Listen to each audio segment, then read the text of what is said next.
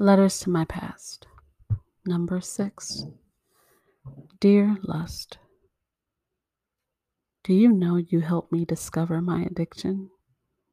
Hands bound with lace above your head, hickeys lining your neck with no conviction, our entities painting a perfect depiction. See, you allowed my tongue to trace the curves of your perfection, continuously climaxing Arcadia connection.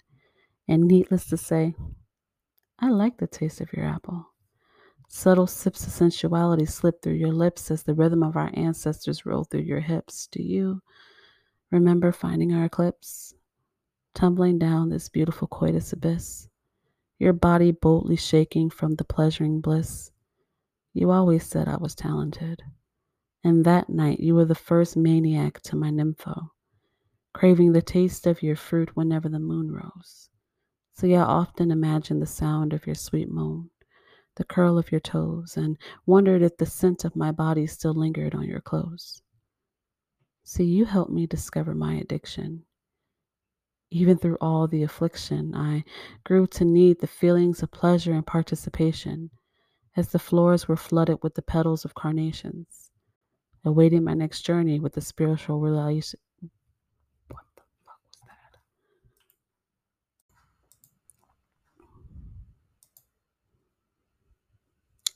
awaiting my next journey with spiritual realization. Sex was like a liberating, intoxicating libation. My new habit, a sweet fixation.